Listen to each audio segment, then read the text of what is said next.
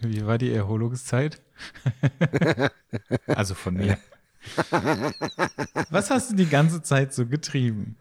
Also es gibt tatsächlich vieles zu erzählen und ich habe hab dir auch gesagt, ich freue mich richtig darauf, dass man, dass man, dass wir da wieder jetzt einen, einen, einen tollen Podcast haben und naja, was, was tatsächlich Papa sein ist, äh, äh, es gibt viel Fotografie und drumherum zu erzählen, aber die letzten Monate waren natürlich alles, alles, alles Eltern, Eltern, Eltern. Ja, Papa sein, Mama sein, ähm, bei Jana, also das war schon, oder ist extrem. Jetzt wird es gerade ein bisschen ruhiger. Wir haben ja, ich glaube, als wir aufgehört haben, als wir in die Sommerpause gegangen sind, war es immer noch so, dass, ähm, dass die Kleine halt so, ja, die schläft die Nacht durch. Das hatte sich kurz nach unserer kurz nachdem, wie gesagt, wir gehen in Sommerpause geändert.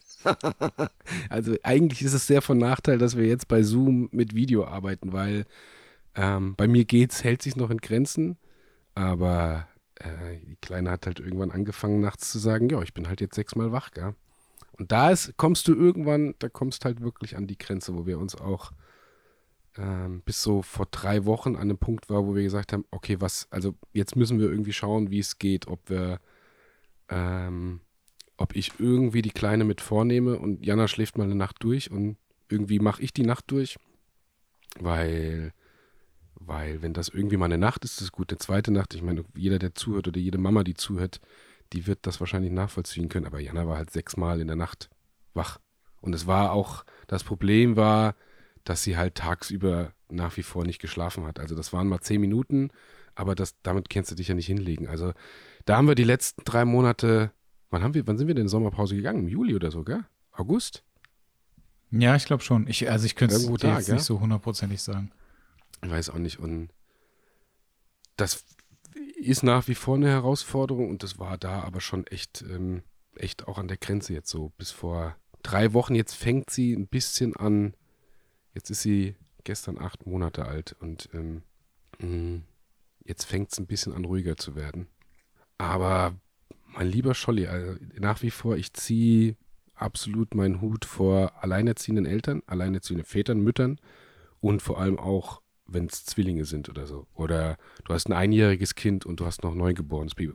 Chapeau. Das möchte ich hier mal wirklich erwähnen, weil es ist einfach, sie krabbelt, also ähm, sie hat irgendwann von einem, von, einer, von einem anderen Baby gesehen, wie man krabbelt, dann fing sie an zu krabbeln. Ähm, erst gerobbt, dann gekrabbelt und dann ist ja kein Halten mehr, gell? Und jetzt ist sie kurz vorm Aufstehen und das irgendwie zwei Wochen nachdem sie krabbelt. Also die ist arschfrüh.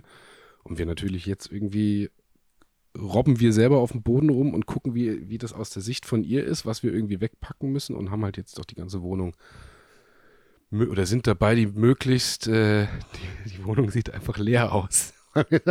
der Schrank, der muss zu, der muss zu, der muss zu. Alle Türen haben irgendwie so einen Stopper mittlerweile oben dran. Ähm, ja, es ist äh, alles wunderschön nach wie vor, aber also Zeit ist da extrem. Und nochmal, also, also weil, weil Jan immer schimpft, weil sie sagt so, ähm, du sagst das immer so alles, bei ihr ist halt noch extremer. Da bleibt halt gar nicht mehr viel über. Und Jana ist halt auch, das muss man dazu sagen, relativ schnell in den Job wieder zurückgegangen, weil sie gesagt, ich habe ein super Angebot von meinem Arbeitgeber mit Homeoffice, wo wir gesagt haben. Ach, sie arbeitet ja, schon wieder. Jana, ja. Ach so. Krass. Wusstest, ihr, haben wir es gar nicht erzählt? Ja, seit September, 1. September. Und ganz ehrlich, ab dem 1. September, also hättest du die Uhr danach gestellt, ab dem ersten Tag, wo sie angefangen hat zu arbeiten, hat sie nicht mehr die Nächte durchgeschlafen. Also Jana auch nicht, aber die Kleine auch nicht. Ach krass. Ja, 1. September. Drei Tage die Woche. Oder beziehungsweise zweieinhalb, Montag, Dienstag ähm, oder auch andere Tage. Ähm, kann sich das so ein bisschen mit einteilen ja, also warum nicht, wenn du so doof Corona-Situation war, so sehr hat sie aber auch die Arbeitgeber ähm, dazu gebracht, dazu zu sagen, naja gut, dann ist halt Homeoffice und die ist jetzt in einen anderen, anderen Bereich reingegangen, der so ein bisschen Customer Care und, und Service und alles ist, wo sie sagt, super, das kann ich von zu Hause machen. Ja, ist für ist sie ja Bombe. Das ist ja mega ist gut. Super, weil sie, weil sie halt sagt, ähm, ich bin in der Firma drin, ich kenne alle Prozesse, die draußen stattfinden. Die Kunden rufen an und sagen, ach, das ist ja super, hallo Frau Glück, dann sitzen Sie jetzt hinten dran, das ist ja schön, du hast die, die Kontakte eh und das ist toll. Also es ist tough, das sagt sie auch.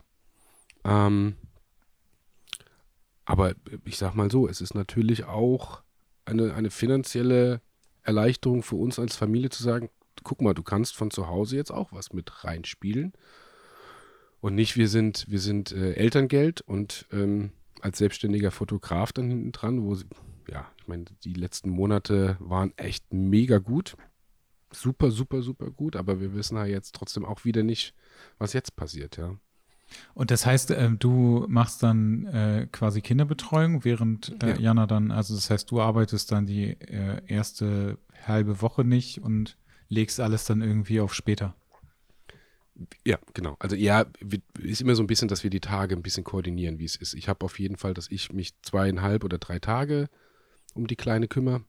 Ähm, natürlich ist Jana vor Ort, weil, weil, äh, also ganz, also wenn sie weg wäre, würde nicht funktionieren. Das geht nicht. Es gibt immer wieder Situationen, wo, wo, sie, wo man einfach merkt, das ist Mama und dann hast du auch als Papa.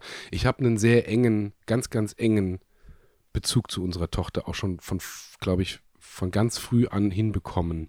Das ist auch echt mega schön, wie sie reagiert, aber dann gibt es halt, und damit meine ich jetzt nicht stillen oder nur Brust, sondern dann gibt es halt die Situation, wo Mama halt Mama ist.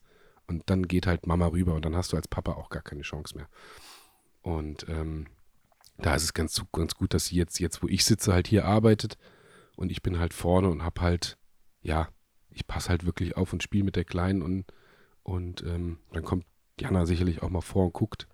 Aber das ist schon ganz gut und, und ich habe ja zwischendrin dann auch immer Arbeit, wo ich sage, ich kann Kommunikationen ähm, am Handy ein bisschen übernehmen. Ich muss immer mittlerweile jetzt aufpassen, das haben wir heute Morgen am, am Frühstückstisch auch nochmal besprochen, weil die Kleine natürlich registriert, der Papa hat das Handy in der Hand und der ist dann am Arbeiten und die versteht das natürlich noch nicht. Und muss man mal gucken, ob ich jetzt irgendwie so ein Buch irgendwie nehme, wo ich das Handy reinlege, weil sie einfach auch, auch anfängt schon auf so ein Handy fixiert zu sein, weil sie sagt, ja, hat der Papa in der Hand.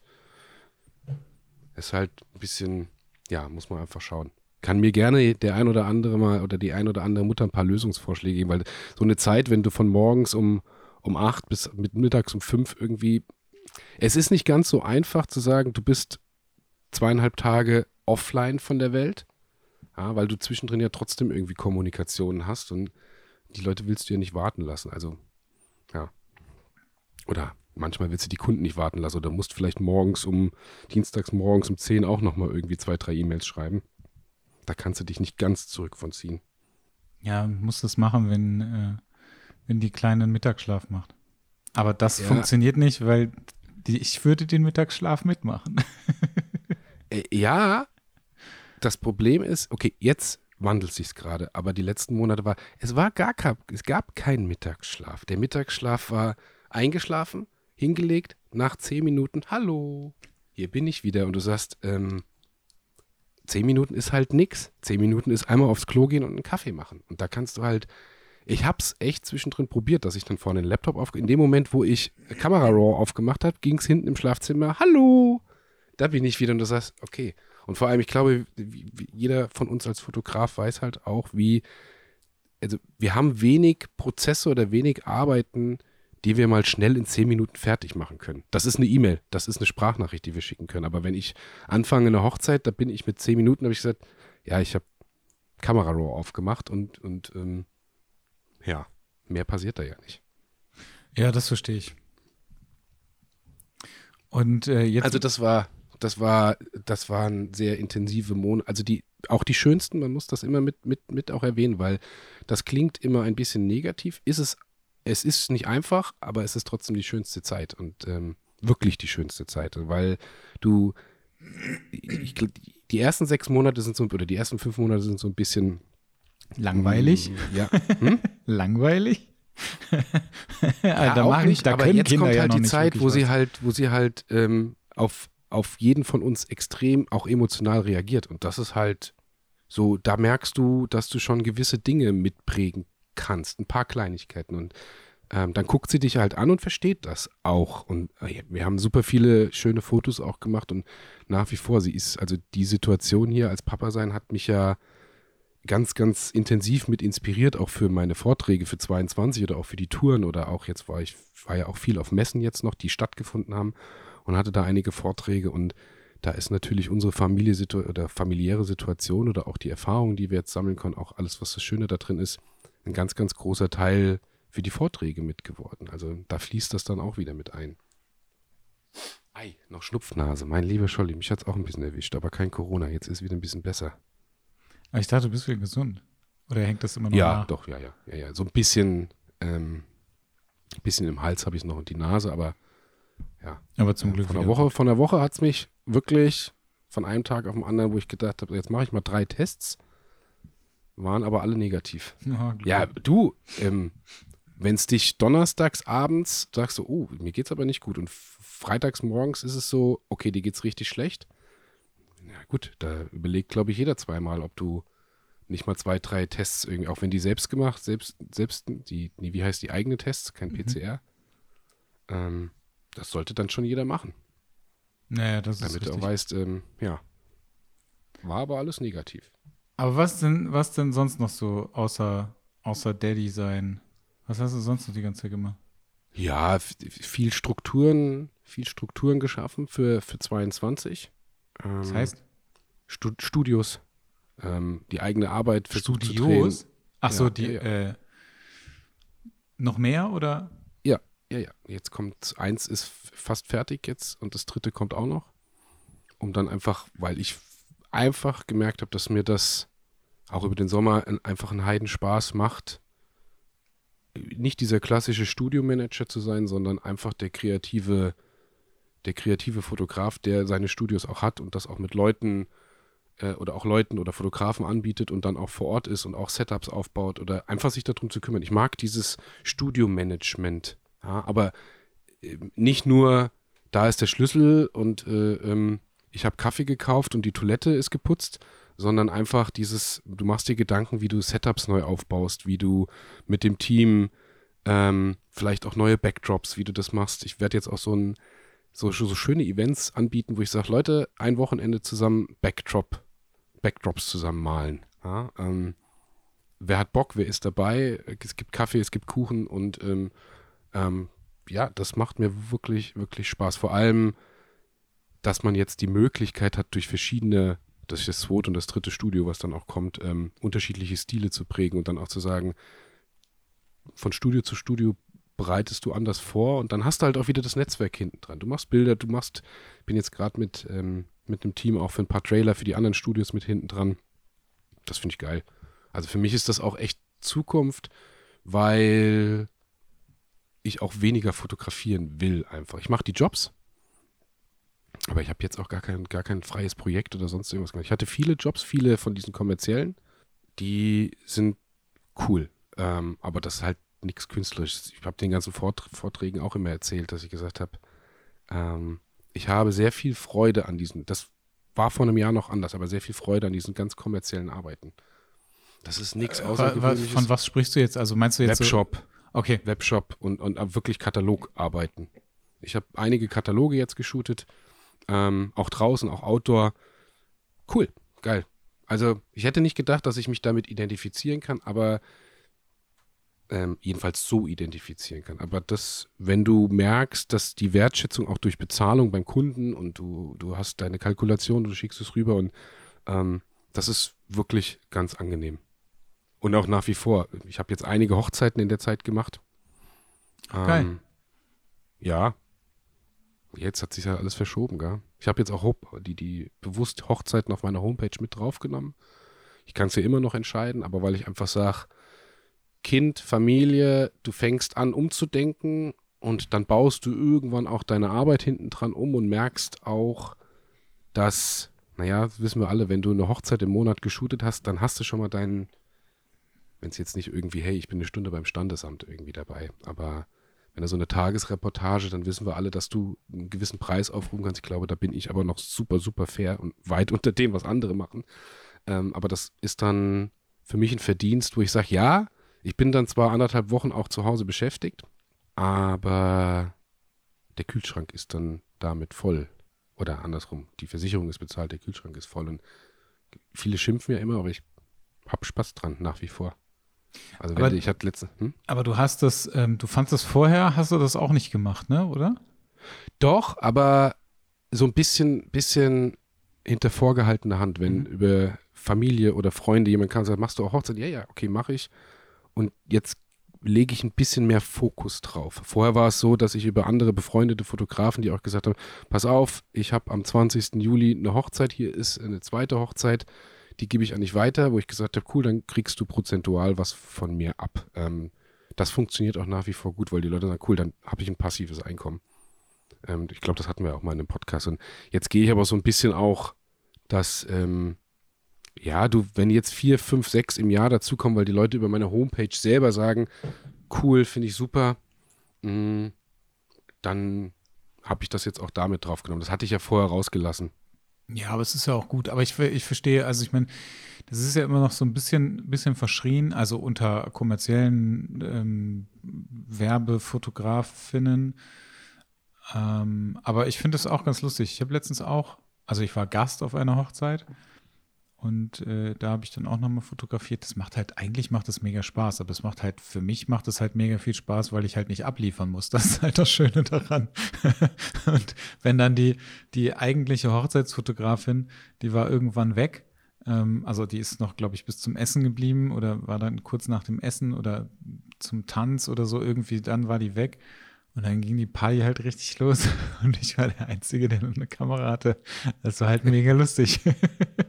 du, ich, es, es lag daran, dass ich zwei, drei Hochzeiten selber besucht habe und gemerkt habe, naja, ich bin kein, ich kann fotografieren, ich bin auch professioneller Fotograf, aber natürlich ist eine Hochzeit wieder was anderes. Und dann waren die Hochzeitsfotografen, da habe ich gesagt, also so viel anders als ich machen die es jetzt auch nicht. Also ja, genau. tatsächlich kann ich das, glaube ich, auch ganz gut. Und ähm, mit diesem Gewissen, wo ich dann auch gesagt habe, vor allem ich kann den Hochzeitspaaren eben auch genau das, auch genau diese, diese Emotion mitverkaufen, zu sagen, ich habe halt keine 40 oder 50 im Jahr, sondern dann ist dieser Moment der Ringübergabe für mich immer noch ein schöner Moment.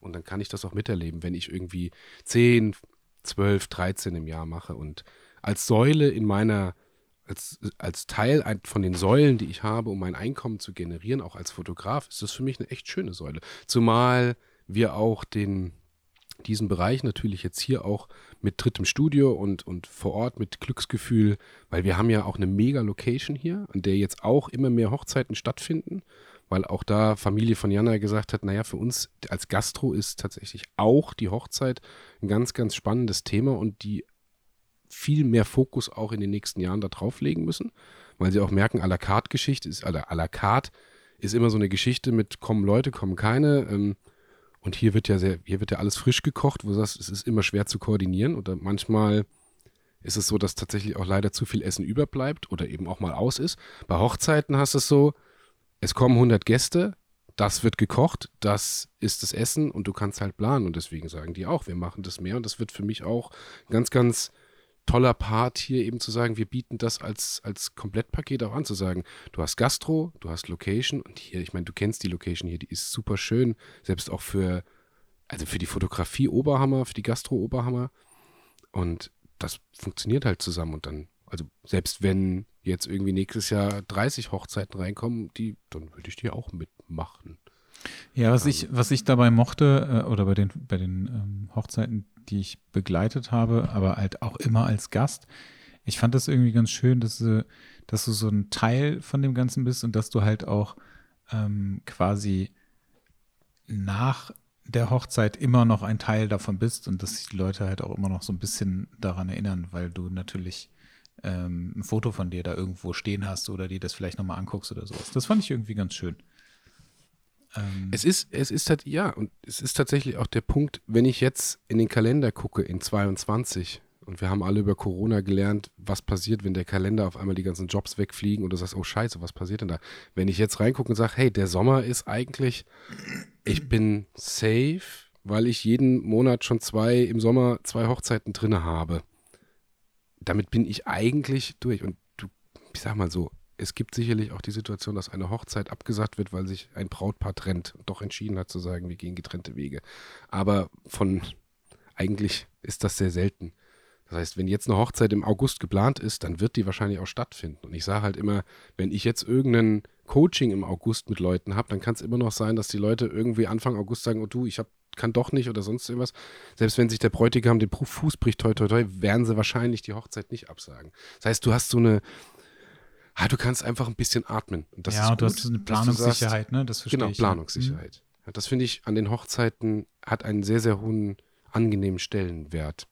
Mhm. Ja, und das Faszinierende ist, ähm, äh, wenn du Hochzeit irgendwo vorschreibst, dann wird es automatisch teurer. Ja, das ist ziemlich wobei, abgefahren. Ja, das, das sowieso, wobei ich glaube, so wie, sowohl wie hier im, im Glücksgefühl ähm, als auch bei mir mit der Fotografie ist das, glaube ich, ähm, eine Hochzeit kostet Geld, das ist klar, dafür gibt es auch eine Qualität, aber es ist nicht so, dass dann ein Preis, bei uns kommt kein Preisstempel drauf, dass man dann, ähm, und dann wird es auf jeden Fall teurer. Ja. Das gibt dann, glaube ich, andere Fotografen oder auch, ähm, ja, ich glaube, da ist es, das Verhältnis zwischen was es gibt und was es kostet, ist sehr, sehr, sehr angenehm. Naja, ja, es gibt manche Hochzeiten, also, wo du sagst, ja gut, dreieinhalbtausend Euro oder was weiß ich, viereinhalbtausend Euro für eine Tagesreportage.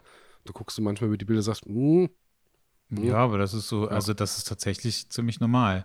Ja, ehrlich ja, gesagt. Ja, also. Wobei ich, ich muss sagen, das ist schon, das kommt, also für hier Deutschland, wenn du jetzt irgendwo nach Spanien fliegst oder wenn du ins Ausland fliegst, ja, dann wird es auch noch teuer. Aber viereinhalbtausend für eine Hochzeit? Findest du normal? Also, es, also du meinst jetzt nur den, die äh, Fotografierenden oder allgemein? Ja, ja also es Na, ach so, ach so, für die Foto, du meinst für die Hochzeit im Gesamten? Nee, nee, das ist, das ist wenig. Also das ja, aber das wäre. Nee, aber es, also es ist irgendwas, ähm, glaube ich, so zwischen zweieinhalb und vier ja. ist, ist irgendwie ja. ziemlich normal. Und eigentlich ja, stimmt, siedelt sich das, also habe ich so ein bisschen das Gefühl, dass sich das alles so ein bisschen bei drei irgendwie eingependelt hat. Vielleicht mal ein bisschen mehr, mal ein bisschen weniger, also irgendwie sowas. Aber es ist ähm, dadurch, dass wir ja auch aktuell so ein bisschen versuchen, ähm, eine Hochzeit zu planen, ähm, fällt uns natürlich auf, ah. wie krass das ist. Ähm, also wie teuer einfach Dinge sind, wo halt Hochzeit vorsteht, weißt du? Also das ist, du suchst eine Location, da steht Hochzeitslocation vor und die kostet einfach direkt 3000 Euro mehr. Du suchst ja. äh, Fotografierende oder, also natürlich, also brauche ich jetzt nicht unbedingt suchen, da kenne ich, ich kenne mehr als genug Fotografierende, die ähm, theoretisch eine Hochzeit fotografieren könnten oder die einfach so fotografieren können. Ähm, das, das ist jetzt nicht das Problem, aber Catering, Location, DJ, Alter, das, also das ist der Knaller. Ich hab, wir haben, äh, also als wir auf der Hochzeit waren, da war äh, so ein, da war ein Hochzeits-DJ, der nimmt äh, 4.500 Euro. Das ist schon, das ist schon nicht so ohne. Und wenn ich dann überlege, also wir haben, ähm, wir haben jetzt, also das ist der aktuelle. Boah, das ist knackig. Ja, das ja. ist, also das ist der aktuelle Stand, ne? Also aktueller Stand ist so, dass wir, dass wir vermutlich die, ähm, die Standesamtliche hier in Düsseldorf machen und äh, dann abends eine Party und dann wollen wir noch. Ja, du musst dir jetzt auch erstmal erzählen, oder nicht? Was jetzt genau? Ja, von euch. Ja, also Fee und ich sind verlobt. Ja. Ich dachte, dass wir da nicht jeder hat das ja nicht jeder hat das ja mitgekriegt. Du nee, machst, hier so, machst also, hier so diesen schönen Übergang mit hey, wir sind dann beim wir sind dann da. Nein, aber es geht ja, es geht ja gar nicht um darum geht es ja gar nicht. Es geht ja also ja. es geht ja eigentlich um dieses um dieses um dieses du schreibst Hochzeit davor mhm. und ähm, dann wird es halt automatisch teurer und ich wir haben ähm, wir haben so eine Location hier ähm, uns angeguckt letztens. Ähm, das ist äh, eigentlich eine ziemlich coole Location. Wir sind halt noch nicht sicher, ob wir ob wir das ähm, standesamtliche Datum bekommen, weil du in Düsseldorf und scheinbar auch sonst überall auch, ähm, bekommst du die Termine erst ein halbes Jahr vorher. Vor dem eigentlichen Hochzeitstermin. So, das heißt, okay. du guckst so skeptisch. Ja, ein halb, äh, wie meinst du? du also du kannst, also wenn du, wenn du im, äh, im Januar heiraten willst, kannst du frühestens ja. im ähm, Juli dahin gehen, äh, nee, im Juni dahin gehen und sagen, hallo, ich hätte gern einen Termin für August, äh, Quatsch, für, äh, für Januar. Also das heißt, du hast, du kannst aber nicht auch schon Januar dahin gehen und sagen, ich würde gerne im nächsten Jahr im Januar heiraten. Das geht nicht. Du hast so ein halbes okay. Jahr Vorlauf, den du, äh, den du auf jeden Fall hast. Also früher. Das macht es natürlich echt knackig, gell? Das ist halt super nervig. Also das ist wirklich super, super nervig. Und das ist aber wohl, ähm, ja, habe ich jetzt von einigen Menschen gehört, ist das wohl ähm, normal. Aber mehr kann ich auch ja, nicht dazu aber, sagen. Sag mal so, ich, also dann sind ja die Situationen auch. Ich rede nur vom Standesamt. Ne? Nur Standesamt. Ja, ja, aber auch dann müsstest du ja, weil du ja dann erst ein halbes Jahr vorher weißt, wann du auch im Standesamt und sagst, du willst dann danach die, die Feier, wo du sagst, so, entweder setzt du das so weit hinten dran mit der Feier, dass du sagst, ey, da, also meisten, ganz viele Locations, um zu heiraten, sagen ja so, also Minimum ein Jahr vorher anfragen. Ja, ja, genau. Also wenn du ein halbes Jahr vorher eine Location anfragst, wo du gerne heiraten willst, dann sagst du, sorry, aber wir sind für die nächsten äh, Minimum acht Monate schon ausgebucht. Genau. Oder für diese Saison. Ja, und das ist richtig krass. Also das, ähm, aber also, ne, und dann haben wir, also wir haben auf jeden Fall diese Location gehabt und haben uns das angeguckt und dann hat er halt gesagt, okay, äh, DJ ähm, spielt äh, so ab 10 oder so und wenn er den ein bisschen früher haben wollt, dann sagt er halt so, naja, kostet sich halt, also wahrscheinlich ungefähr so 1000 Euro. So, das ist dann kein Hochzeits-DJ. Das ist dann halt ein, ähm, ein guter DJ und ich, also ich will damit gar nicht die Hochzeits-DJs äh, diskreditieren oder so, aber das ist dann ein guter DJ, der halt irgendwie entweder Hip-Hop oder irgendwas Elektronisches auflegt. Also das ist jetzt kein Hochzeits-DJ, der jetzt vielleicht dann auch mal zwischendurch äh, Backstreet Boys oder Schlager oder oder oder ähm, irgendwie sowas noch mit auflegt, sondern das ist dann halt ganz klar so ein, ähm, ich nenne es mal Club-DJ. Mhm. Und das ist aber total krass, weil das ist ähm, der Besitzer der Location meinte halt auch, es ist einfach unfassbar, wie heftig das ist, wenn du Hochzeit irgendwo vorschreibst. Und ähm, Fee, Fee und ich waren bei den, ähm, oh fuck, wie hießen die? Ähm, Wedding Awards. Ich, hab's, ich sag's ja, bestimmt ich gesehen, falsch. Ja. Ähm, ich meine, hier heißen Wedding Awards, was einfach ultra krass gewesen ist, weil da halt ganz viele ähm, unterschiedliche Unternehmen, nenne ich sie jetzt mal, äh, zusammengekommen sind und halt dann ähm, ein Award äh, hätten win gewinnen können. Ähm, und es war, also war da natürlich jeweils nur eine, eine, äh, ein Unternehmen. Ey, das war einfach so krass, wie viele, was es da alles gibt. Ey, das ist, irgendwann steht so, ein, steht so ein Dude vor uns und sagt so, hallo, ich bin der, mir fällt der Name leider natürlich nicht ein und sagt so, ich bin Magier, also. Und fängt plötzlich an, bei uns an dem Tisch so Sachen zu zaubern und so Kartentricks zu machen. Was einfach ultra krass war, weil ich so dachte, ey, wie abgefahren, habe ich mir noch nie Gedanken drüber gemacht, dass du ja theoretisch auch einen, äh, Magier auf deine Doch, doch. Hochzeit Ja, ja, ich war- holen kannst. Und ich dachte so, ey, warum sollte ich das tun? Und dann dachte ich so, als der so vor uns stand, dachte ich so, Alter, was du gerade gemacht hast. Und ich habe voll krass darauf geachtet. Ey, fuck, wie hast du das gemacht? So, weißt ich, Ich war so mega bei faszinierend. Alina und Patrick, zwei ganz, zwei ganz liebe Freunde, die sind selber Hochzeitsfotografen. So, und die hatten, ich glaube, da haben wir auch schon unsere Pause gehabt. Da waren wir auf der Hochzeit eingeladen, das war super schön, das war auch alles ein etwas kleinerer Rahmen, ähm, super, super angenehm. Da war ein Magier. Und also der ging erst rum, wo ich gedacht habe, was macht der denn da ständig in seiner Hosentasche? Was macht der denn da? Und irgendwann mal sagte mir dann, ähm, sagte mir, ja, das ist ein Magier.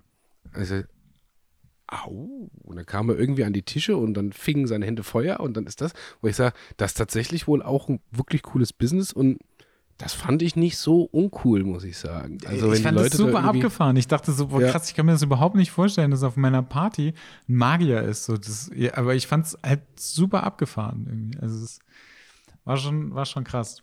Ja, Also das Business, das Business gibt's und der war auch echt gut. Der hat dann später dann irgendwie noch so eine Show gemacht und ähm, ja, ich glaube, es wäre, ähm, ich glaube, wenn, wenn, obwohl da waren es jetzt eh nicht so mit, mit, ähm, ähm, ich glaube, wenn dann Corona auch so ein bisschen wieder, wenn vielleicht auch die, die, die Feste ein bisschen größer werden können oder sonst was. Magier ist, der ist, also fand ich schon ganz cool. ja, fand ich auf jeden Fall mega krass. Also es war Aber wirklich heftig. Aber zum Thema DJ ähm, ist, ist halt wirklich, aber das ist ähnlich wie mit den Fotografen. Äh, wie viele Hochzeiten habe ich gehabt, wo ich gesagt habe, naja gut, ähm, ein wirklicher DJ, wo du sagst, so, boah, von, vom einem Lied den Übergang ins andere, das kann er. Ja? Und dann wird so ein bisschen, du hast halt die Jungs, die echt was drauf haben.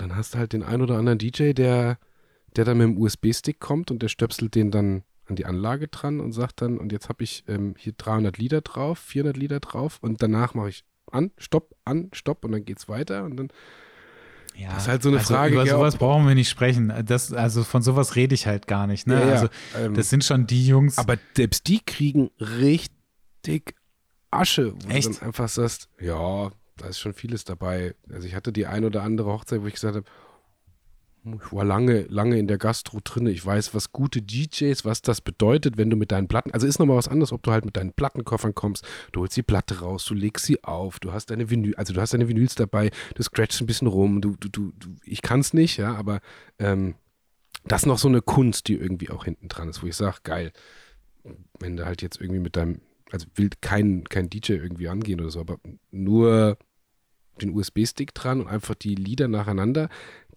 Ich glaube, das hatten wir äh, ja. Ich weiß nicht, das finde ich dann so ein bisschen. Ja, das ist wie, wenn du irgendwie sagst, hey, der Onkel bringt mal die Kamera mit und macht ein paar Fotos. Dann kannst du auch sagen, der Onkel bringt Musik mit. wenn dann, also ja, DJ, also der keine Frage. DJ, der 4.500 Euro kostet, der sollte halt auch am Ende geil mit Vinyl kommen und sagen, ich habe geiles Zeug dabei, ich habe hier die Platten. Finde ich schon irgendwie so ein bisschen ja, also tatsächlich, also es gibt ja, gibt natürlich noch Leute, die mit Vinyl auflegen, aber die meisten machen das ja alles über einen Rechner. Also über einen Rechner und dann haben die noch zusätzlich ihr Zeug dabei und und und und. Also das ist schon, das finde ich schon tatsächlich auch in Ordnung. Aber letztendlich, am Ende ist es halt immer ein Angebot- und Nachfrageding, ne? Also wenn du halt gut gebucht bist, warum solltest du dann äh, weniger Geld nehmen? Also kann ich schon sehr, sehr gut verstehen.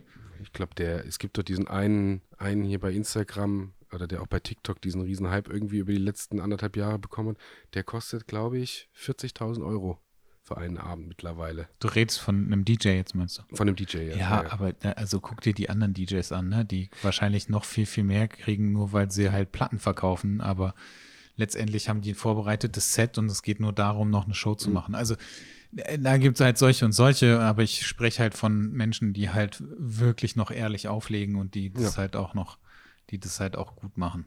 Aber das fand ich krass. Also ich fand es mega krass, einfach ähm, so Preise wieder zu hören. Ähm, da schluckt man auch zweimal. Ne? Bitte? da schluckt man auch echt zweimal. Ja, das ist schon echt, also das ist schon heftig, ne? Also ich finde es okay. Wir haben, ähm, also für die, für die Location inklusive DJ ähm, würden wir wahrscheinlich irgendwas so um die viereinhalb bezahlen oder so.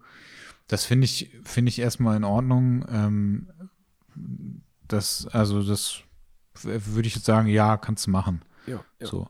Ja. Dann haben wir, ähm, weil wir überlegt haben, noch eine freie Trauung zu machen, nee, haben, wir, haben wir überlegt, ob wir die auf Mallorca machen. Da halt was zu finden, ist halt auch nicht so einfach. Dann sind wir davon, das war auch wieder richtig geil, weil es natürlich auch super schwierig ist gerade, ähm, irgendwas an Locations zu finden, weil natürlich die Menschen, die äh, während oder also äh, geplant haben, in der Corona-Zeit zu heiraten, die holen das natürlich jetzt alle nach. Jetzt alle nach, ja. Und dann haben wir irgendwann gedacht, okay, dann vergiss das erstmal mit Mallorca, weil entweder war nichts frei oder es war viel zu teuer. Also ich äh, tatsächlich, also ich gebe ja gerne Geld aus, aber ich bin nicht bereit, 20.000 Euro für eine Hochzeit auszugeben. Also das. Also ähm, Location.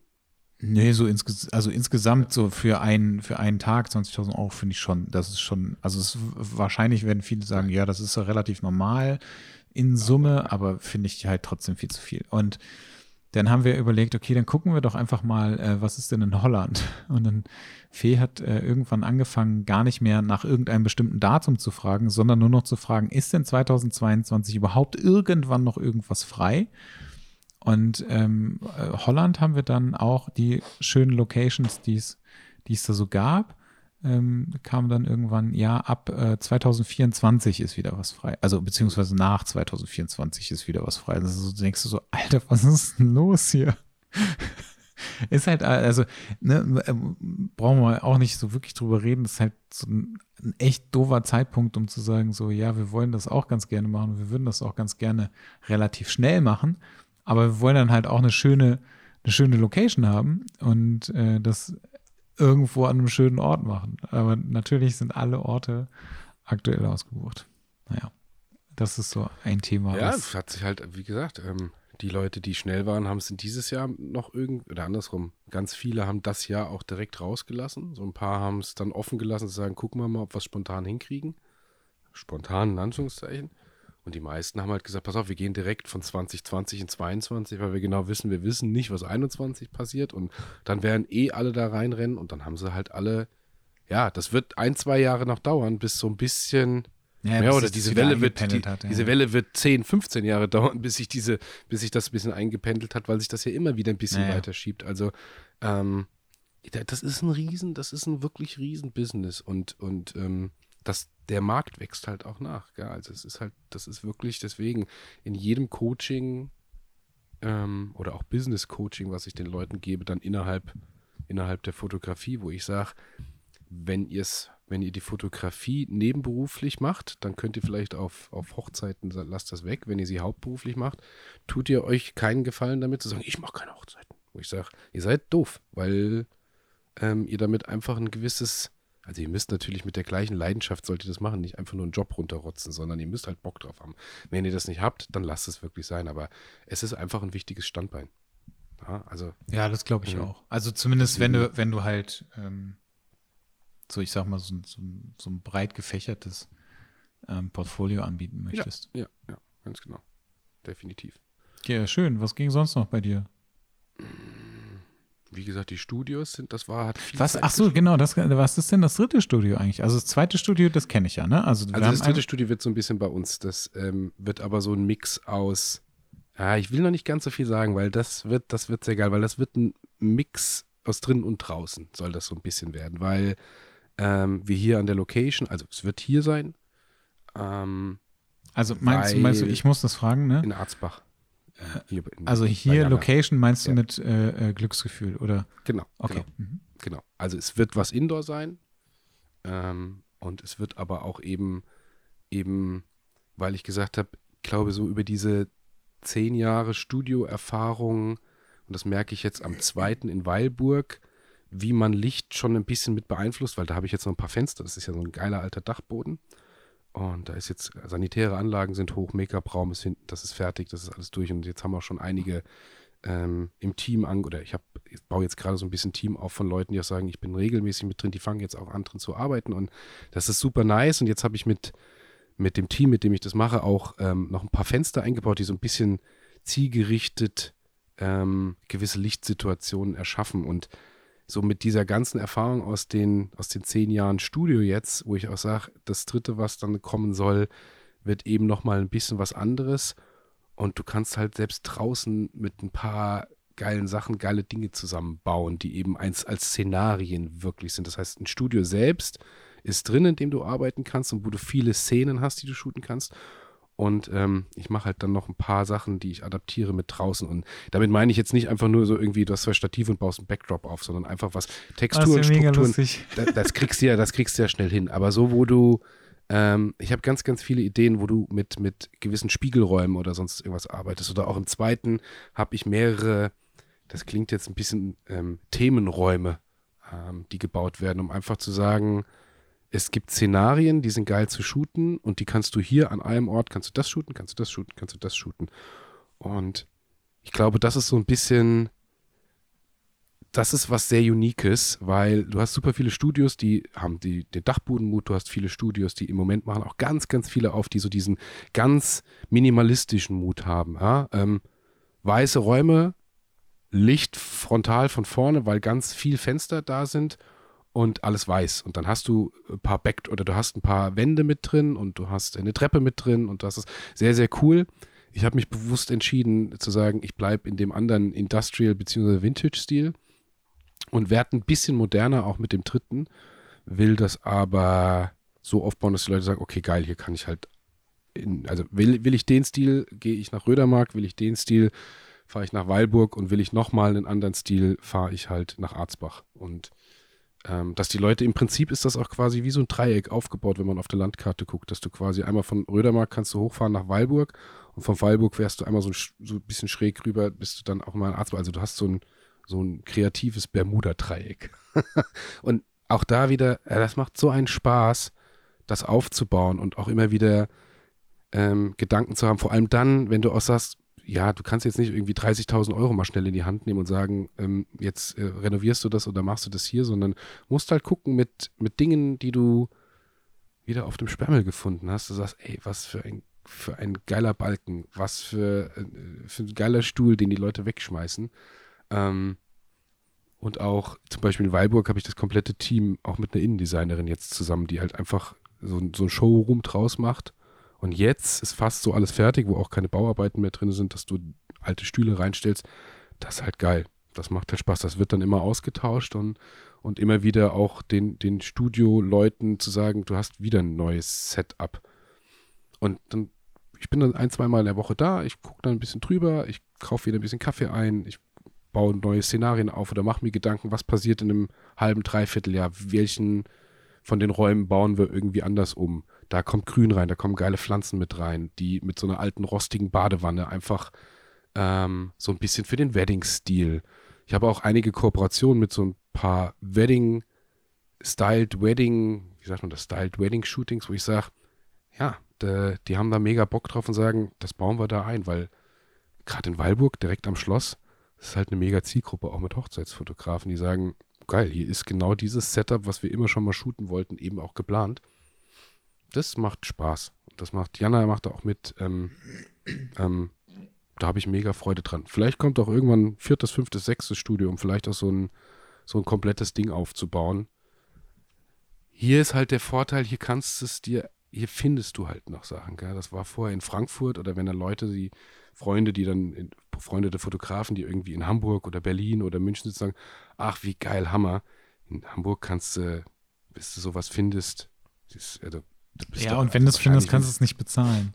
Ja, wenn du es findest, kannst du es wahrscheinlich nicht bezahlen. In München sagen auch, also ich habe jetzt drei, vier Fotografen, die gesagt, boah, ich hätte das so gerne auch in München, aber ich suche seit vier Jahren und ich finde immer mal wieder eine alte, äh, coole alte Scheune oder sonst irgendwas, die auch dafür geeignet wäre, dann kostet die aber halt dreieinhalbtausend Euro Miete im Monat.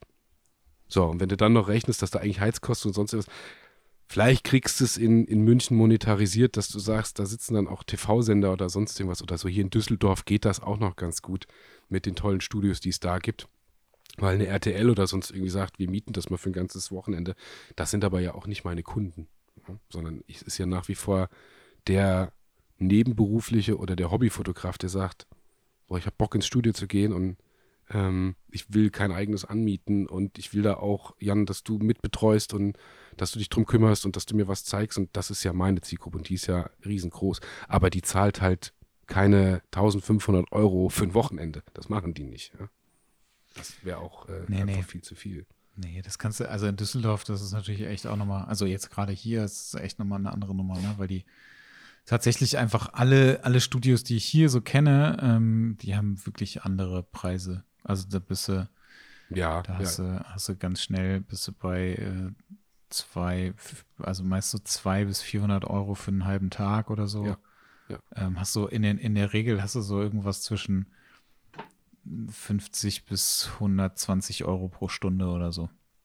Ja, wobei 120 schon echt knackig ist pro Stunde, aber ja, das ist Ja, aber das ist so, also das ist tatsächlich halt super realistisch hier, ne? Und ähm, die, je nachdem, wo du halt dein Studio hast, ist die Miete irgendwie, naja, in Anführungszeichen relativ günstig, aber das ist schon, das ist schon fies. Wir haben ja jetzt ein Büro gesucht ähm, für, für uns und äh, da sind wir auch ganz, ganz viel durch äh, Düsseldorf gelaufen und haben uns hier relativ viele Sachen angeguckt.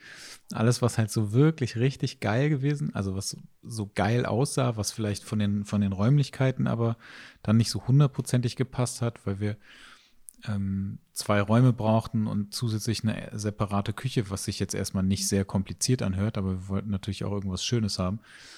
Ähm, dann kriegst du das in, in, in so richtig geilen ähm, Bürokomplexen, wenn du es mal so nennen willst, ähm, in äh, was so alte Fabriken gewesen sind oder ja, sowas, ja, ja. ne? Oder alte Druckereien, ähm, kriegst du halt erstens das nur in riesengroß, also das heißt, du krass, hast dann nachher 130 Quadratmeter oder so, aber was soll ich mit 130 Quadratmeter, wovon irgendwie beide Räume quasi mehr oder weniger gleich groß sind und wir brauchen aber nur einen kleinen Raum, um ähm, Coachings, also äh, tatsächlich ähm, also psychologische Beratung oder halt Coachings anzubieten für ähm, Endkunden.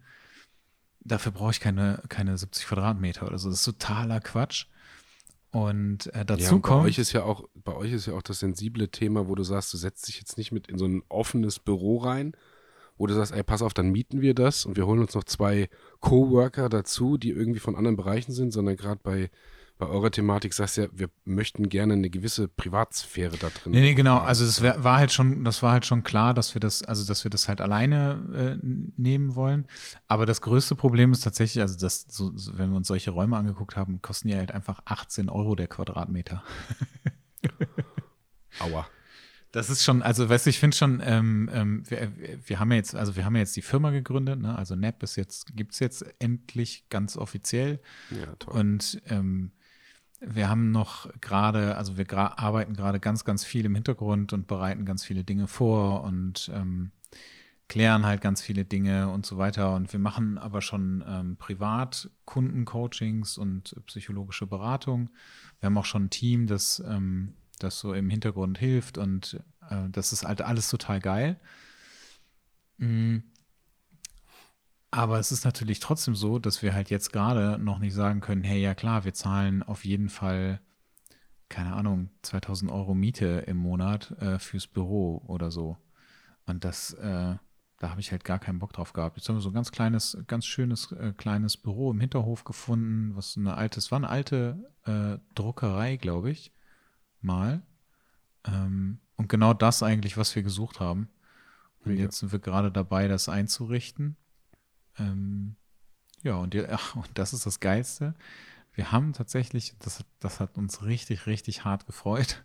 Wir hatten ähm, gestern einen äh, Techniker von, äh, von einem großen Mobilfunkunternehmen äh, da, der uns direkt Internet angeschlossen hat. Boah, wir haben uns so gefreut, das war richtig geil. Also das heißt, freut man sich wirklich. Ja, das ist richtig cool, weil äh, also das war noch so die die letzte große Hürde oder die letzte große Angst, die ich hatte, ähm, dass das vielleicht nicht funktioniert, weil ich äh, von den Firmen immer mal wieder gehört habe, naja, wenn das zu lange dauert oder wenn der Aufwand zu groß ist, dann ähm, sagen die halt, es geht nicht, sorry, ciao. Und da hatte ich ein bisschen Angst vor, weil wir halt im Hinterhof sind und im Hinterhof ähm, gab es offiziell nur eine ähm, 16.000er Leitung äh, DSL das ist so, okay, damit kann ich eine PDF verschicken, aber sonst kann ich damit nichts machen. Und äh, wir machen ja auch, ähm, wir bieten auch äh, Online-Coachings an und dafür brauchst du auf jeden Fall eine vernünftige Leitung. Ja, naja, und dann haben wir. 16 wirklich knapp. Also, das geht gar nicht. Also wirklich überhaupt nicht. Ne? Wir wollten Aber Kabel lustigerweise, gell, ich hatte mit, mit die Tage äh, mit Kevin Look ähm, von, von, von meinem hier ja. befreundeter Fotograf, der auch irgendwie bei seinen Eltern war, sagt: Oh Gott, ich kann hier nichts hochladen. Ich habe nur eine 16.000 Leitung, wo ich gedacht habe, so, es gab eine Zeit, ja, da war das richtig so lange schnell. her, wo wir gesagt haben: Fuck, wenn ich eine 16.000er Leitung hätte, wäre ich der König des Internets. Ja, genau. Aber wieso der König? Jetzt sagen wir 16, also 16 geht gar nicht mehr. Ey, du musst dir überlegen, dein Handy so. ist schneller, weißt du? Also ja, die Leitung, ja. die 5G-Leitung oder 4G-Leitung ist schneller als 16 mit Leitung. Also auf jeden Fall haben wir dann, der hat, die, der hat das Ding gelegt und der hat das auch an dem Tag gemacht. Das heißt, geil, richtig gut. Jetzt können wir einfach, also Fee war schon, war schon da und hat schon da gearbeitet, aber jetzt kann ich halt auch endlich mein ganzes Zeug nehmen und kann da halt äh, richtig einziehen, was mich halt sehr, sehr glücklich macht. Und dann ähm, werden wir wahrscheinlich ab nächstem Jahr äh, sehr, einen sehr, sehr großen Fokus auf, auf NAP legen. Mega. Ähm, weil ich jetzt gerade arbeite ich noch für äh, die Aktion Mensch, was auch ein echt schöner Job ist. Also ich habe jetzt die letzten drei Monate für die gearbeitet. Bin jetzt diesen Monat noch da. Ich weiß nicht, ob es nächstes Jahr weitergeht. Ähm, habe zwischendurch noch ein paar andere Jobs gemacht, aber das, das hört dann auf und dann, wenn, also ich bin total glücklich darüber, dass das alles läuft und dass ich arbeiten kann und dass ich arbeiten darf nach dem letzten Jahr. Also ich habe meine, meine Steuererklärung jetzt äh, fertig, also meine Unterlagen fertig gemacht, habe das jetzt endlich mal abgegeben von letztem Jahr und ähm, war tatsächlich sehr überrascht, ähm, wie wenig das war, was da alles so passiert ist. Äh, war ganz schön, weil die Steuererklärung vorzubereiten relativ schnell geklappt hat. Ja. das war ein Riesenvorteil. Ja, ja. Aber äh, dann mache ich es doch lieber andersrum. Also dann darf das auch von mir aus gerne ähm, ein oder zwei komplette Tage dauern. Ähm, dafür habe ich aber dann doch ein bisschen mehr äh, Jobs gehabt und ein bisschen mehr Geld verdient. Aber das ist dieses Jahr irgendwie schon besser geworden. Das äh, finde ich total cool und die Aussichten auf, auf das nächste Jahr ähm, sind auch nochmal ähm, sehr, sehr gut. Und äh, deswegen bin ich sehr, sehr dankbar dafür, dass, äh, dass, ich, dass ich zum Beispiel auch diesen Aktion Mensch ähm, Job habe. Ähm, ja, nochmal gucken, was, wie das nächste Jahr weitergeht. Auf jeden Fall ist der Fokus auf NAP und äh, mentale Gesundheit in Unternehmen. So, das ist das Ziel. Ja. Wir haben auch, ich glaube, das war gar nicht so, so ich meine, wir haben jetzt, wie, wie lange wie lang quatschen wir schon im Podcast oder auch, auch die Zeit, die man vorher, dieses auch umstellen bei mir auf das bewusste, diese, diesen Mix aus ähm, die Studios, die ich, ähm, ähm, oder andersrum, die kommerzielle Fotografie, wo ich gesagt habe, ich gehe da rein, ich baue das auf das war wichtig, da reinzugehen. Also es war nicht ganz, manchmal habe ich so ein bisschen das Gefühl, dass man so ein paar Sachen im Bauch hat, wo man sagt, komm, und im Kopf, komm, mach das, mal sehen, was passiert. Und dann merkst du irgendwann so nach einem Jahr oder anderthalb, boah, das war echt wichtig, dass du das gemacht hast. Ja, und das war auch eine gute Entscheidung. Und ähm, da wirklich diese, diese simplen, die, nein, das ist falsch gesagt, nicht diese simplen Jobs, aber nicht diese kreativen Sachen, die man da irgendwie hat, ähm, ähm, sondern einfach die nicht ganz so kreativen Shootings und auch, auch Kampagnen, die man shootet, die waren ja. super wichtig, weil die kamen jetzt zurück ohne Ende. Und weil wir auch, ähm, ich meine, wir haben es bis jetzt gut vermieden, überhaupt über Corona werden wir auch nicht, aber ähm, es hat tatsächlich, es spricht ja keiner mehr über die Künstler oder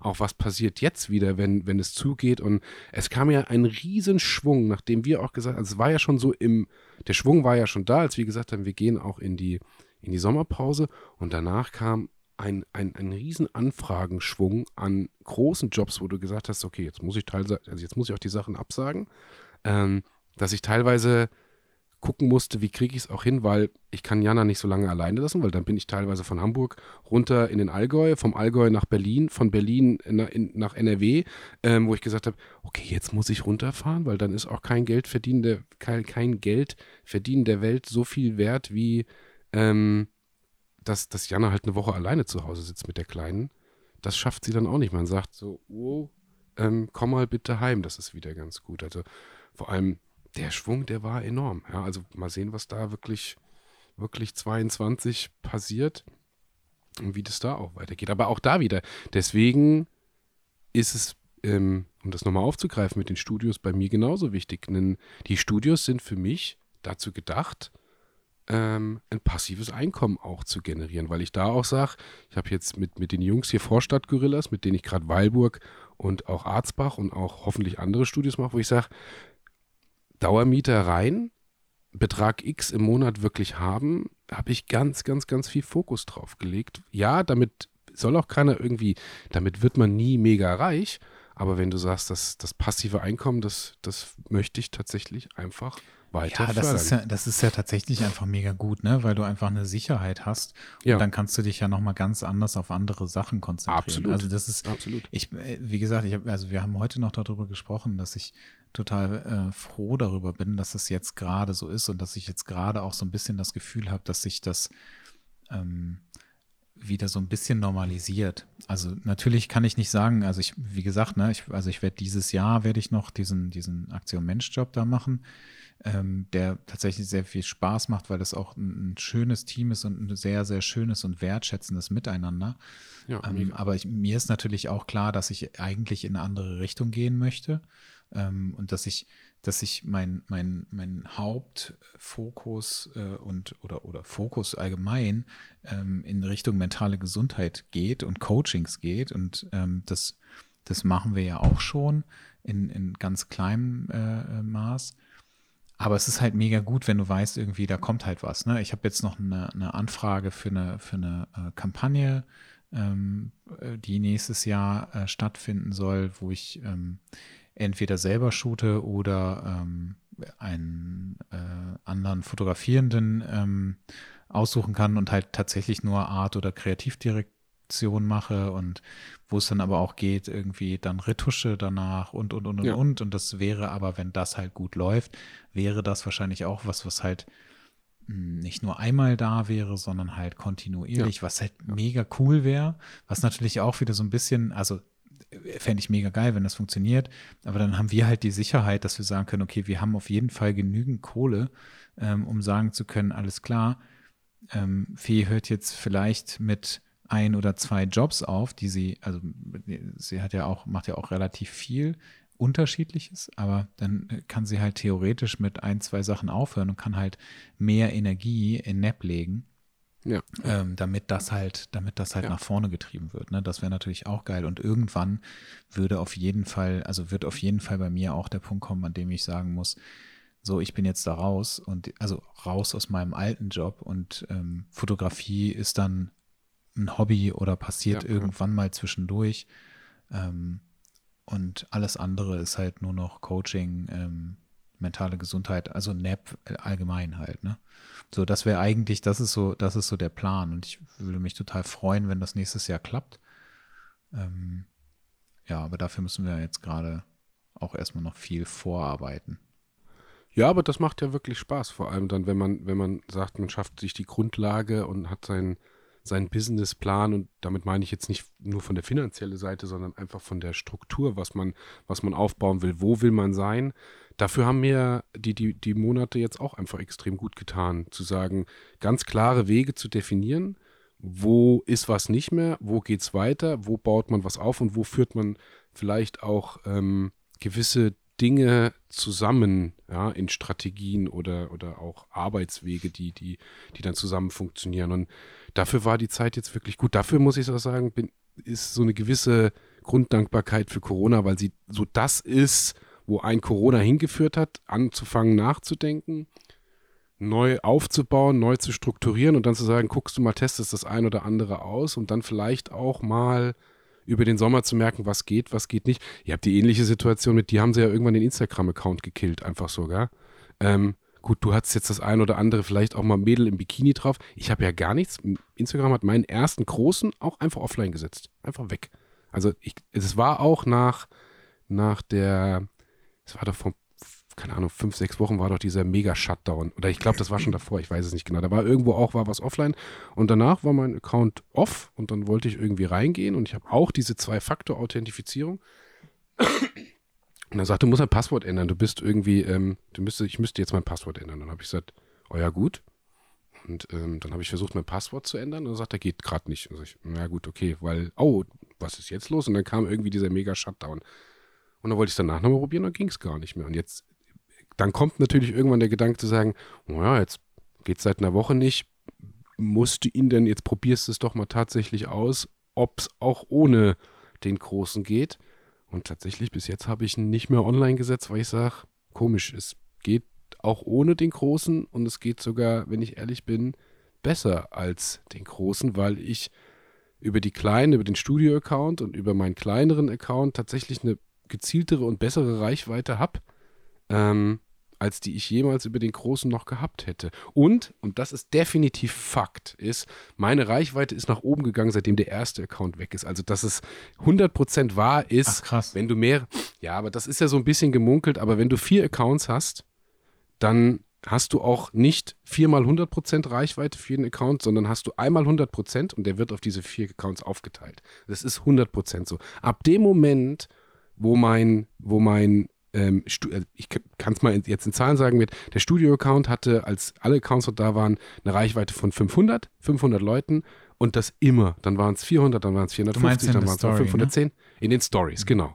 Und ab dem Moment, wo der erste Account weg war, hatte ich 1500, wo ich sage, die Story ist nicht anders. Ja, also du übernimmst quasi jetzt eine Reichweite, die ich von dem anderen irgendwie nicht mehr habe. Es wird so aufgeteilt. Der Größte kriegt, keine Ahnung, eine Prozentuale von sagen, du kriegst von den 100% Reichweite, die du über alle deine Accounts bekommst, 40%, der andere kriegt 30, der andere kriegt 20 und der andere kriegt 10.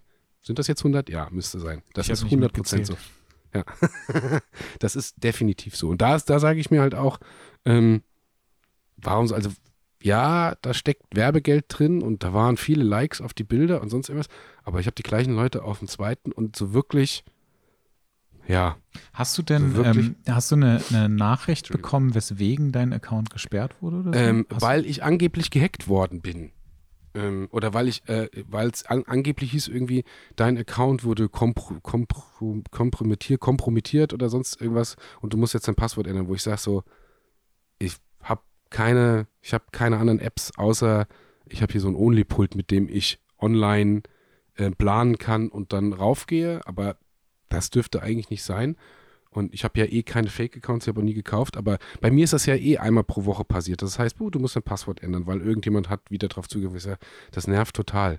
Ähm, Ganz häufig frage ich mich, ob ähm, ob das eventuell auch passieren kann, weil sich, weil dich vielleicht jemand ärgern will und äh, sich, äh, weißt du, versuch, also versucht quasi ich so glaube, das Account zu hacken ja. oder halt dich dich meldet oder so und dadurch dann äh, Accounts vielleicht auch gesperrt sind. Aber das weiß ich nicht, da stecke ich nicht tief genug drin. Ne? Also, aber das könnte ich mir, das sind auch immer so Sachen, wo ich mich auch mal gefragt habe, wie kann das sein? Also nur weil ich ja irgendjemanden im Bikini äh, irgendwie auf meinem Account habe oder so, kann es ja nicht sein, dass ich plötzlich, ähm, dass plötzlich mein Account gesperrt wird. Also das ist ja totaler Bullshit. Ja, da gibt es ja ganz, ganz viele Accounts. Das ist auch willkürlich. Einfach, also. Ja, ja, genau. Das, das habe ich halt auch das Gefühl. Deswegen habe ich mich halt immer gefragt, ob es vielleicht auch einfach so ist, dass irgendjemand ähm, meinen Account vielleicht ähm, als, keine Ahnung, äh, jugendgefährdet oder was weiß ich was irgendwie gemeldet hat. Und äh, dadurch ist er dann irgendwann nachher gesperrt worden oder so. Keine Ahnung. Wir gehen da gar nicht, gar nicht groß, aber das Thema Insta und Facebook, das hatten wir sowieso, das ist auch lange durch und Insta ist jetzt tatsächlich dann auch durch, weil ähm, spätestens mit den, mit den äh, Facebook-Dokumenten, die rausgegangen sind, sollte jetzt, wird sich jetzt eh was hoffentlich, also wenn sich jetzt nichts ändert und wenn auch die Politik nicht eingreift und sagt, jetzt greif, also jetzt ziehen wir wirklich durch, dann hat der Lobbyismus auch gewonnen. Also dann kannst du auch sagen, dann steht tatsächlich in, in Facebook und jetzt Meta auch über der Politik und das alles, weil ich weiß, äh, also ich verfolge das ja nicht, ne? Deswegen ich nee, habe keine diese, Ahnung, was da los war. Ja, doch, das ist ja groß in den Medien, dass eine Facebook-Mitarbeiterin hunderte von Dokumenten mitgenommen habe, die nachweislich bezeugen oder zeigen, wie Facebook Profit über, über Nutzer und User und, und, und, und Sicherheit von, von, von, von allem stellt. Ach krass, ich habe, also habe ich tatsächlich gar nicht also die ist ja jetzt, die ist ja jetzt in den USA vor irgendwelchen Gerichtshöfen musste die aussagen und auch in Deutschland vor der EU und sonst irgendwas, weil einfach nachweislich nachweislich oder es ist vorhanden und zu erkennen an den Dokumenten, dass Facebook das tut und auch, dass die Algorithmen alles fördern, was Hass und das angeht. Also da wollen wir jetzt auch gar nicht groß ins Detail gehen, aber ähm, ähm, also nur als Beispiel, es gab ja auch die Meldung, dass Facebook hingeht und sagt, wir schaffen jetzt die, die ähm, Gesichtserkennung ab und wir löschen jetzt eine Milliarde Datensätze. Ja, wo sie alle sagen, wow, super, macht Facebook eh nicht, die lassen das schön hinten dran. Lustigerweise musste ich eine Woche später alle meine Instagram-Accounts mit einem Videocall verifizieren, wo ich mein Gesicht von vorne, von links, von rechts und von der Seite, oder nochmal von der Seite ähm, ähm, verifizieren musste, damit Instagram sagt, das ist für dein Studio-Account, das ist für, dein, für deinen Agentur-Account, das ist für deinen Kinder-Account. Wo ich sage so, jetzt habt ihr euch doch meine Gesichtsdaten reingeholt, ja, obwohl ihr vorne schön sagt, ähm, ähm, die, äh, für Facebook die Gesichtserkennung wird abgeschaltet und ich muss meine Instagram-Accounts kann ich erst dann wieder freischalten, wenn ich mein Gesicht zu erkennen gebe. Ja, also das ist alles Lug und ähm, alles Verarsche vorne und hinten. Also von daher, ja. ja. Keine Ahnung. Aber es ist doch schön, dass es, äh, dass es wieder läuft bei dir. Also mit den, äh, mit den Views. Du hast deinen ersten, du hast den auch nie wiederbekommen, gell? Nee, auch nach wie vor nicht. Aber hat, ja, ich also hatte auch interessiert mich auch wirklich gar nicht. Also ja. überhaupt nicht. Ich habe ähm, die Shootings, die ich gemacht habe, ähm, also tatsächlich habe ich ja dieses Jahr, also lass das mal, also kann ich glaube ich an zwei Händen abzählen, wenn überhaupt, ähm, was ich, was ich so geshootet habe. Ähm, aber die, die freien Shootings, die ich gemacht habe, habe ich mit äh, Agenturmodellen gemacht. Ähm, Tolle Arbeiten übrigens, auch mit dem einen Mann. Das, ähm, hm. Ich glaube, du hattest irgendwann einen Mann. Oh, ja, der Pascal. Oh, ja? ich finde, Pascal ist auch einfach äh, geil. Echt? Der ist einfach, geil. der ist einfach so, der, der ist einfach nur schön. Also mal davon abgesehen, dass der einfach ein super, super lieber Typ ist. Ähm, ich, ich, also ich wollte immer mal mit dem shooten und dann haben wir es, äh, haben wir es nie äh, so wirklich hingekriegt. Ähm, aber ich, der ist einfach, der ist einfach schön. so, das ist War so krass. mega. Das ist einfach mega heftig. Naja, egal. Also, aber das, äh, das, das, was ich halt gemacht habe dieses Jahr, das war, also wie gesagt, ne, das kann ich an zwei Händen, glaube ich, abzählen. Und das waren entweder Modelle, mit denen ich schon mal gearbeitet habe, oder es war halt, weil ich, ähm, ich war in Bremen, ähm, weil Fee da äh, einen Job hatte und dann bin ich, äh, bin ich mitgefahren und dann habe ich da ein Studio gehabt und habe da dann, ähm, habe mir da dann ein Modell von, ich glaube, Modelwerk oder so, ähm, ähm, habe mich mit dem getroffen und sonst habe ich halt auch nur noch mit den, eigentlich nur noch mit Agenturmodellen, also ich schreibe eigentlich nur noch Agenturen an, weil alles andere ja. ist äh, tatsächlich ähm, teilweise nervt, also mich nervt das teilweise. Mich nervt auch dieses, ähm, dass ich selber immer noch ähm, immer noch mich frage, warum shootet äh, Modell XY mit äh, dem oder der Fotografierenden ähm, und aber, aber will nicht mit mir shooten und ähm, da habe ich gar keinen Bock mehr drauf und deswegen mache ich. Ich habe also das jetzt auch mit, mit, mit ich habe ja einige Leute im Mentoring, mit die ich auch äh, einfach langzeitmäßig betreue und, und äh, dass wir arbeiten. Und wir haben jetzt auch bei dem einen oder anderen, irgendwann kommt der Schritt, wo ich sage, so, wir sind jetzt so weit, wir gehen jetzt in den Prozess, dass wir die Agenturen anschreiben und dass du dir eben auch Gesichter holst, vor allem dann auch Agenturgesichter, die eben auch nicht unbedingt bei Instagram trotzdem so aktiv. Es gibt ja auch genügend Gesichter bei Instagram, die bei Agenturen sind und dann auch ganz viele Fotografen haben und auch in dem Portfolio drin sind, sondern such dir tatsächlich dieses New Face aus. Hatte ich letztens auch ein Projekt geshootet vor drei Wochen war das. Im Gesicht kom komplett aus Frankfurt, wirklich null präsent ähm, bei Instagram. Die hat vier Bilder, vier Privatbilder drin und die sind, glaube ich, schon zwei Jahre alt. Und ich sagte, nee, ich mache da nicht so viel. Super. War mega geil, war super Arbeit, super abgeliefert und die hat gesagt, ja, ich bin bei der Agentur, ich bin jetzt seit zwei Jahren da und ich habe aber dieses Instagram-Leben auch gar nicht. Und ähm, das mache ich mit den Leuten im Mentoring auch. Und das funktioniert wirklich gut.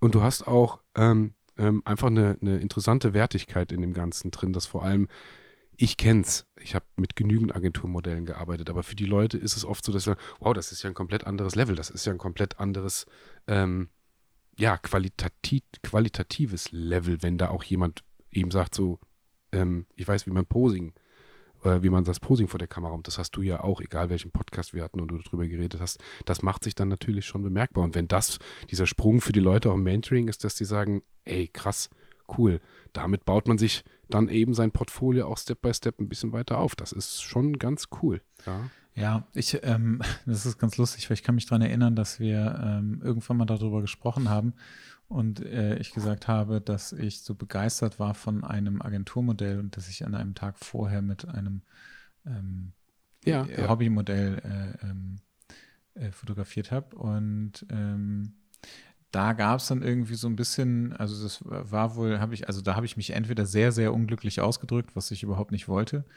Ähm, äh, weil ich äh, eher gesagt habe, dass ich das von dem, von dem Agenturmodell einfach ähm, äh, schon besser, ja, besser, ich versuche das zu vermeiden, von so Konzepte von besser und schlechter, aber mir hat das tatsächlich ähm, mehr gefallen und es gab halt auch andere Posen und ähm, bei ähm, den Hobbymodellen ist es meist so, und das habe ich ja damals auch gesagt, das ist ja bei mir dann genau das Gleiche. Die machen eigentlich immer das Gleiche, was aber nicht schlecht ist, also was sehr gut ist. Und ja. ähm, wenn du dann aber ein Agenturmodell hast, die plötzlich was ganz anderes macht als alle Hobbymodelle, mit denen du vorher gearbeitet hast und du plötzlich ganz andere Posen und auch ganz andere Möglichkeiten hast, ist es natürlich nochmal ein ganz anderer Schritt. Und das finde ich halt, äh, das finde ich halt ziemlich cool. Ja. Was aber nicht heißt, dass, dass ja Agenturmodelle, äh, Quatsch, dass, ähm, dass Hobbymodelle schlechter sind als Agenturmodelle. Nein, ne? also Nein das, überhaupt nicht. Also das ist, das äh, also ich wollte das, ich, also weil ich dieses, dieses Gespräch halt vor gar nicht allzu langer Zeit hatte, ähm, wollte ich das nochmal sagen, weil ich das, ähm, das sind halt nur einfach unterschiedlich, unterschiedliche Posen und unterschiedliche Gesichtsausdrücke und ähm, ich stelle halt fest, dass ich in den meisten Fällen das, was äh, Agenturmodelle ähm, machen, besser finde. Also es gefällt mir einfach besser. Du, ich habe ich hab meine Noir-Faces wieder so ein bisschen, bisschen, jetzt über die letzten Monate ein bisschen wieder aufgegriffen, um da auch 22 noch mehr wieder zu machen. Ich bin ja keine Agentur, aber ich sage, ich brauche ein, ein Team an Leuten, auf die ich mich verlassen kann als Mensch, auf die ich mich verlassen kann als professionelles Gesicht vor der Kamera, wenn ich Jobs habe, wo ich sage, dich und dich nehme ich mit. Sei es jetzt, ich bin ja jetzt sehr mit, mit Lumix und das ganze Thema auch im L-Mount, ähm, auch mit Sigma und Lumix zusammen. Und da ist auch jetzt über die letzten Monate einiges gewachsen und auch eine kontinuierliche Teamwork und Weiterarbeit eben auch. Ähm, gut, Sigma ist ja schon lange dabei, Lumix kam ja, ähm, kam ja dann dazu. Und ähm, da waren jetzt auch einige Messen und wo ich gesagt habe, gut, ich brauche immer wieder meine Gesichter, auf die ich mich verlassen kann, die dabei sein müssen. Und wenn ich die Gespräche jetzt mit dem einen oder anderen Gesicht auch geführt habe, dann war es auch, dass ich gesagt habe, entweder ist das Gesicht komplett unbekannt. Ja, ich habe jetzt einen Mann, der, der mit mir, hier, ähm, Micha von unten, wo du dabei warst, dem ich auch gesagt habe, pass auf, ich würde dich gerne mit reinnehmen, unten in Radolfs Zell. Ah, den hast du, glaube ich, gar nicht kennengelernt, oder? Nee, den hast du gar, der war denn der Tag vorher, als ich den Job hatte. Du hast das Mail-Model gar nicht kennen. Nee, hast du. Nee, nee, habe ich nicht. Ah, okay, ja, okay, sorry. Der war unten, der hatte mit mir unten den Job und der ist mega, einfach ein Mega-Typ, Mega-Mensch, so wie du sagst beim Pascal mit. Ähm, der ist einfach, und das sage ich auch, auch wenn ich nicht auf Männer stehe, das ist einfach ein echt schöner Mann. Und der ist einfach auch ein Megatyp von seiner Art her. Einfach mit dem kannst du abends zusammensitzen, dem ich auch gesagt habe, pass auf, ich nehme dich mit rein, ich habe Bock drauf, weil ich habe den einen oder anderen Job, da gibt es eine Tagesgage, da würde ich gerne unkompliziert fragen, hast du Bock, bist du dabei und nicht über eine Agentur gehen und dann brauche ich Rechte, sondern du bist frei, du sagst, ähm, geil, ähm, meine Tagesgage ist Betrag X, ich bin dabei. Und so baue ich mir jetzt mit ein paar Leuten drumherum auf und hatte jetzt auch in den letzten zwei Wochen auch wieder zwei, drei Gespräche wo ich dann auch als Grundvoraussetzung gesagt habe, pass auf, du bist schon relativ präsent in dem Markt jetzt. Und jetzt, wenn wir das machen wollen und du willst auch Geld verdienen, dann musst du dich jetzt ein bisschen zurückziehen, weil sonst bringt es nichts. Sonst bist du irgendwann auch, sonst ist dein Gesicht auch irgendwann nicht mehr zu monetarisieren im Sinne von, warum sollte jemand für dich bei einem Coaching zahlen, wenn er sagt, ja, dich habe ich ja schon vorher gehabt ähm, oder dich habe ich ja schon tausendmal in den Facebook-Gruppen oder sonst irgendwas gesehen, dann wird es natürlich irgendwann schwer. Und da muss man sich halt eine gewisse Exklusivität auch wieder zurückholen, zu sagen, das muss halt für sich jeder dann gucken, was er möchte. Und das ist aber auch der Übergang dann in eine Situation, egal ob Fotograf, egal ob hinter der Kamera oder vor der Kamera, wo du sagst, ich werde ruhiger, aber dafür kann ich damit vielleicht auch was verdienen. Und ähm, nichtsdestotrotz, und ich glaube, das ist der Punkt, wo man dann sagt, so, ähm, ob du ruhiger bist oder ob du Agenturmodel bist, heißt jetzt nicht, dass andere irgendwie deswegen schlechter sind. Aber der Blickwinkel ändert sich und wo willst du hin? Und für was ist es gut? Ich glaube, das ist ein ganz wichtiger Punkt. Das stimmt. Ja. Mit tatsächlich, wenn wenn wenn, Neues ist, mit, mit Lumix habe ich sehr, sehr viel gemacht in den und auch mit Sigma im Elmont jetzt für die Messen.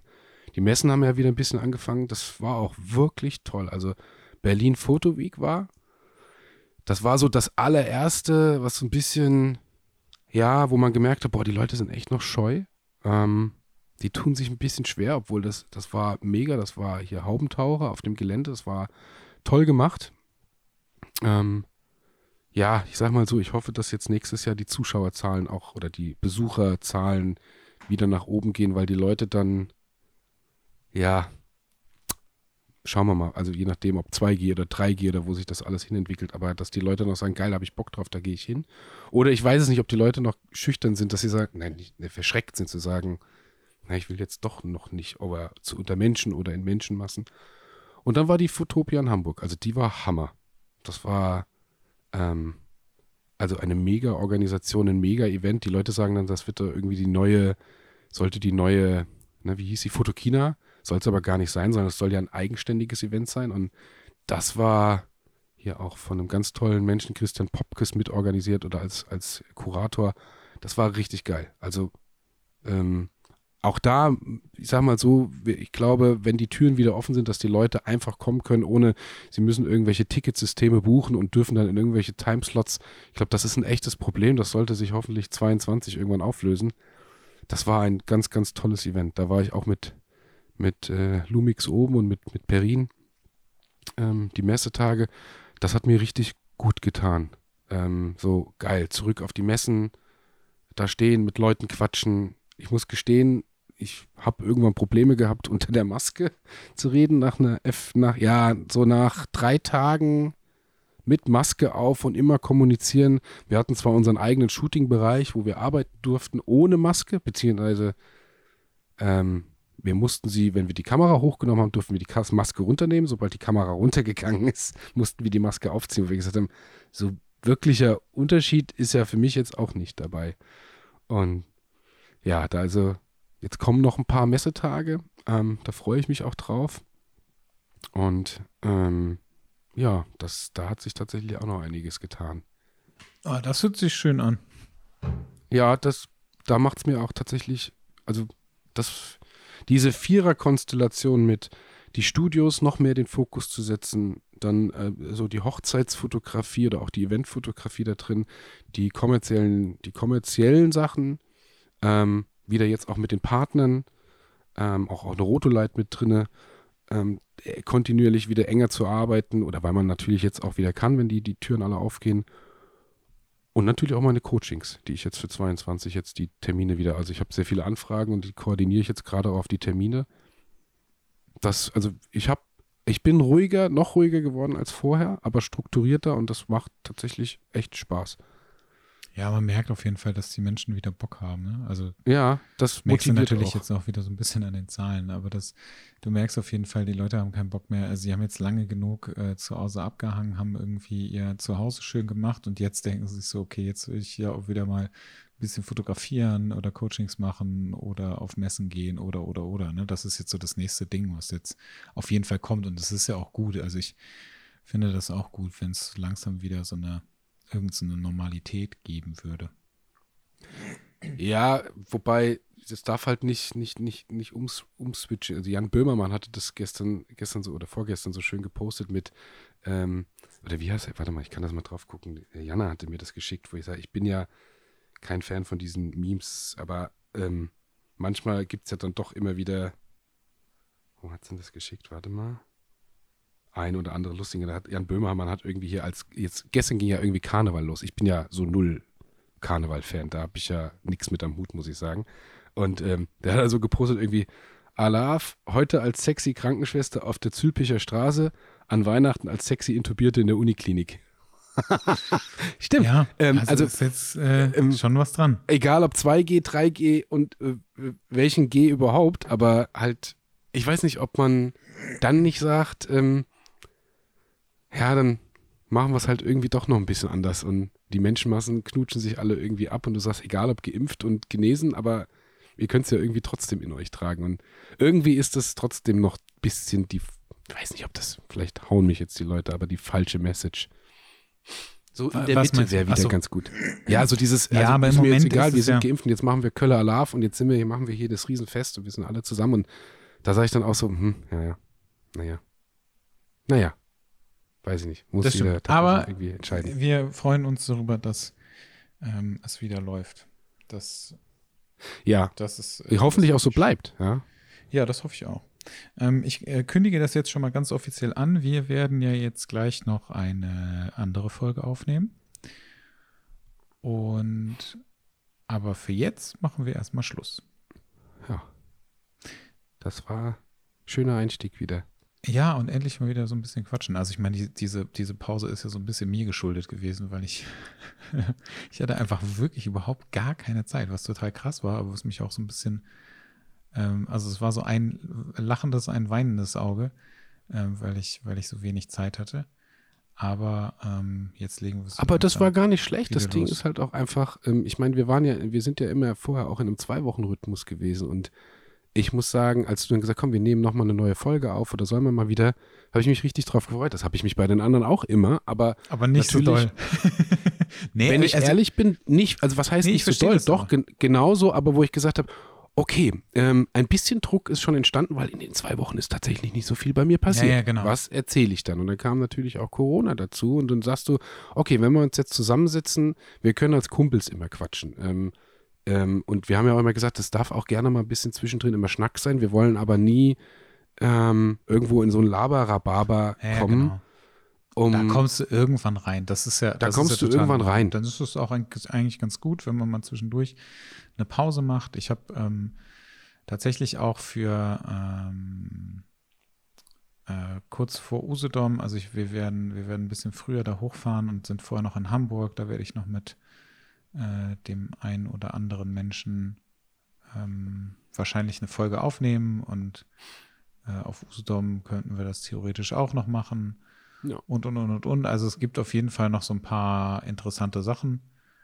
Und dann gucken wir mal, wie weit wir kommen und wie häufig wir vor allem und wie regelmäßig. Also ich glaube, mittlerweile ist mir das auch, also mir war das immer sehr wichtig, dass wir regelmäßig aufnehmen und dass wir regelmäßig rauskommen. Aber letztendlich ist es auch egal, glaube ich. Ja, es ist, ich glaube, in der Thematik, in der Thematik ist es schwer. Ähm, ja, und es ist doch okay, wenn wir, wenn wir das nicht machen. Wenn wir das, oder wenn wir nur einmal im Monat rauskommen und weil wir keine Zeit haben oder weil wir nichts zu erzählen haben, ist es ja auch in Ordnung. Und wenn das mal montags ist und mal mittwochs ist, dann ist es auch egal. Äh, es hat mich sehr gefreut. Es war sehr schön. Fand ich auch. Viel Spaß. Tschüss. Viel Spaß. Tschüss.